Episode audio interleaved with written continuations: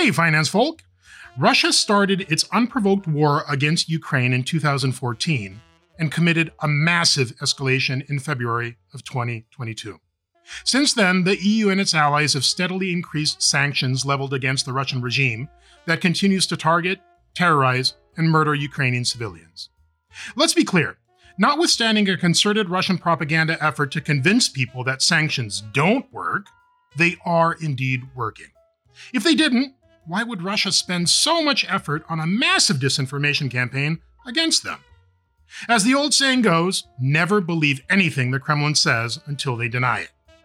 Back in December of 2022, the European Commission decided to create a new role of international special envoy for the implementation of EU sanctions to ensure continuous high level discussions with third countries to avoid the evasion or even the circumvention of the unprecedented sanctions that have been imposed on Russia since the start of its war against Ukraine. David O'Sullivan, a former Secretary General of the Commission and senior EU diplomat, was appointed as sanctions envoy. Mr. O'Sullivan has agreed to come to the podcast today to tell us about what he's been up to, how it's going, and what we should expect in the future. Greetings, David. Thanks for coming to the podcast. My pleasure. Great to be here. Well, um, I have to admit that this is one of my favorite subjects because uh, in my day job outside the podcast, I am uh, one of the people that prepares your briefings for sanctions. Um, so th- this is a subject that I really, really enjoy, and I, I hope um, that I'm able to put that across to our audience as well. So let's jump right into it.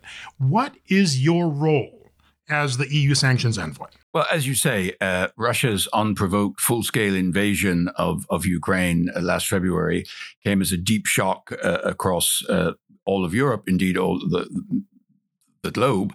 And we have put in place uh, really an unprecedented set of sanctions over the last 12 months through 10 packages on, on the European side. Uh, and uh, 12 months on, I think people felt it was needed to focus on the implementation and the enforcement of these sanctions to make sure that they were having the desired effect. So I was asked to come on board and, in particular, to do the outreach to third countries where we think there might be a risk of sanctions evasion or circumvention through unusual trade patterns. So my job is to identify identify those situations and to reach out to the countries concerned to see what we can do to stop this. Got it. Okay. Um, so, uh, what are the main priority third countries that that that we're talking about here? Well, it's very simple, really. We use a, a relatively simple but fairly crude me- index of where there might be problems.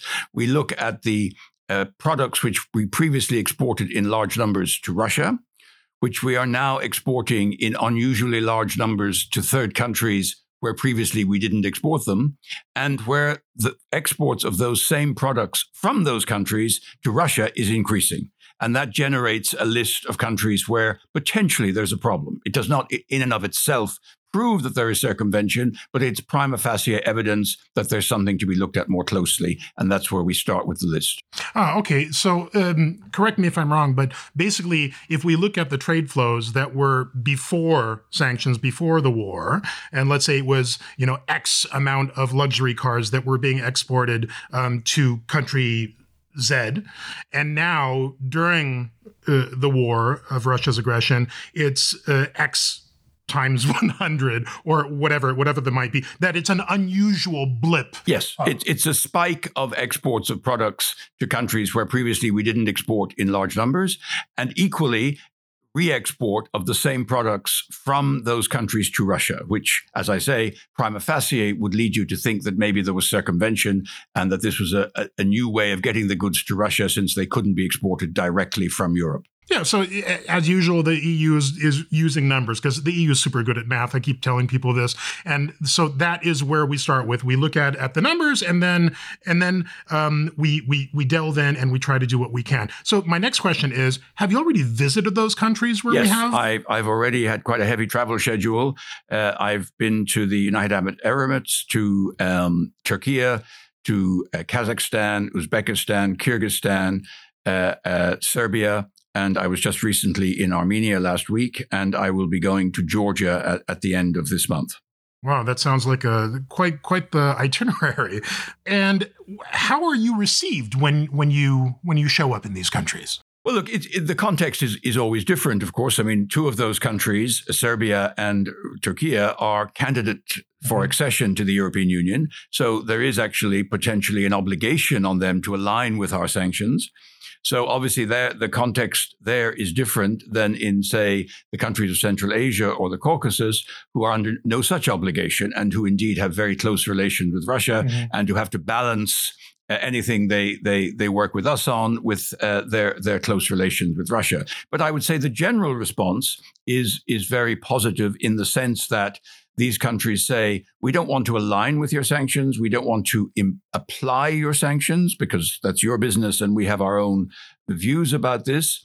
But we don't want our jurisdictions to be a platform for circumvention. We don't want our country to be used for circumvention. And that's where that's the starting point for the conversation is taking them at face value on that statement. Mm-hmm. Well, uh, in in the in the Western financial press that I've been reading, not just financial press, but just international news, and also in Russian press, um, I've read uh, quite a few stories that it seems that you've been having quite the success. That they're uh, including um, in in some of the stands that already they have taken steps to curtail um, certain exports that have been coming from the EU through them to Russia. Yes, uh, we have with our G7 partners, and we work very closely with the United States, with the UK, with with Japan in particular, uh, but all the, the G7 partners. Uh, we we have drawn up a list of priority products which we're concerned about, which are battlefield products. These are goods which could end up in, in Russia military equipment and make their, their missiles or their drones more lethal and more dangerous and kill more Ukrainians. And this is the first pitch I make to these countries to say, you don't want to be involved in the re export of these goods, which are part of the, the Russian war machine.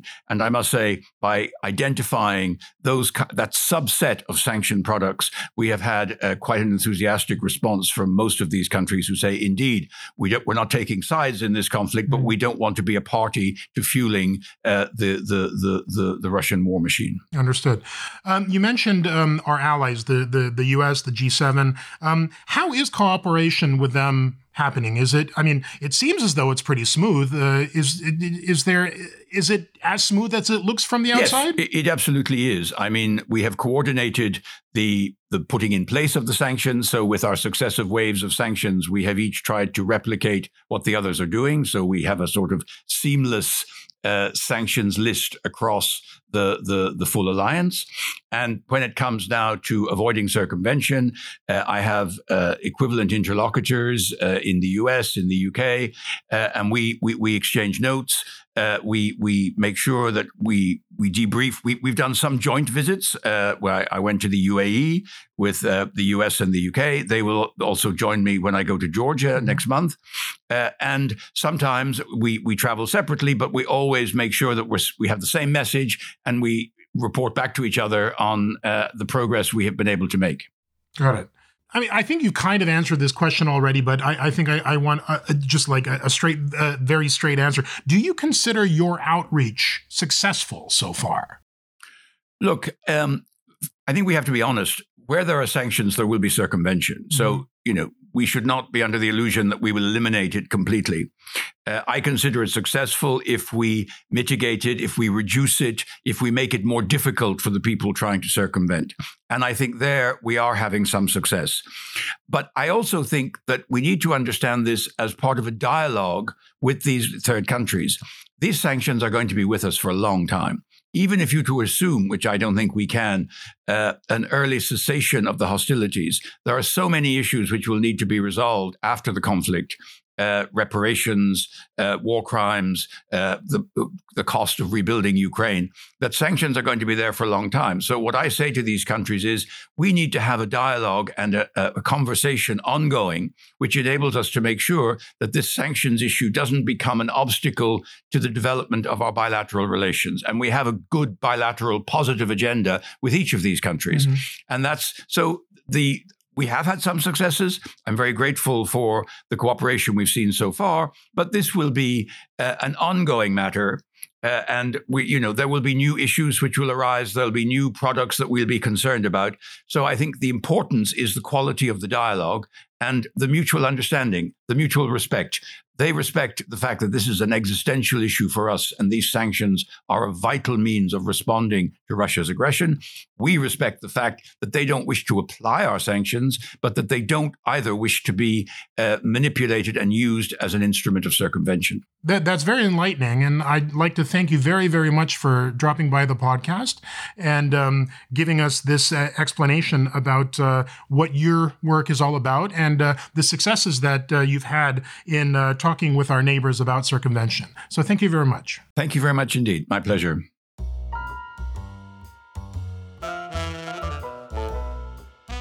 Okay, here's my takeaway from talking with David O'Sullivan. The sanctions will remain in place for a long time, even after Ukraine wins the war and expels the Russian invaders from its territory. A whole range of other issues will have to be discussed with Russia before we can see any significant lifting of the sanctions. Don't get me started about war crimes, but obviously all of that is going to have to be discussed and people will have to be brought to justice. In the meantime, one of the things the EU has to concentrate on is preventing circumvention of sanctions. Unscrupulous businesses, those willing to put profit over peace, money over innocent lives, look for ways to get around sanctions, to circumvent them. The EU sanctions envoy is out there every day talking with third countries that can help prevent that. It looks like he's making significant progress, and EU sanctions are getting even more and more effective. Thanks for joining me today. As always, please spread the word about the podcast. Like and subscribe, like and subscribe. Tell your friends. Until next time, bye.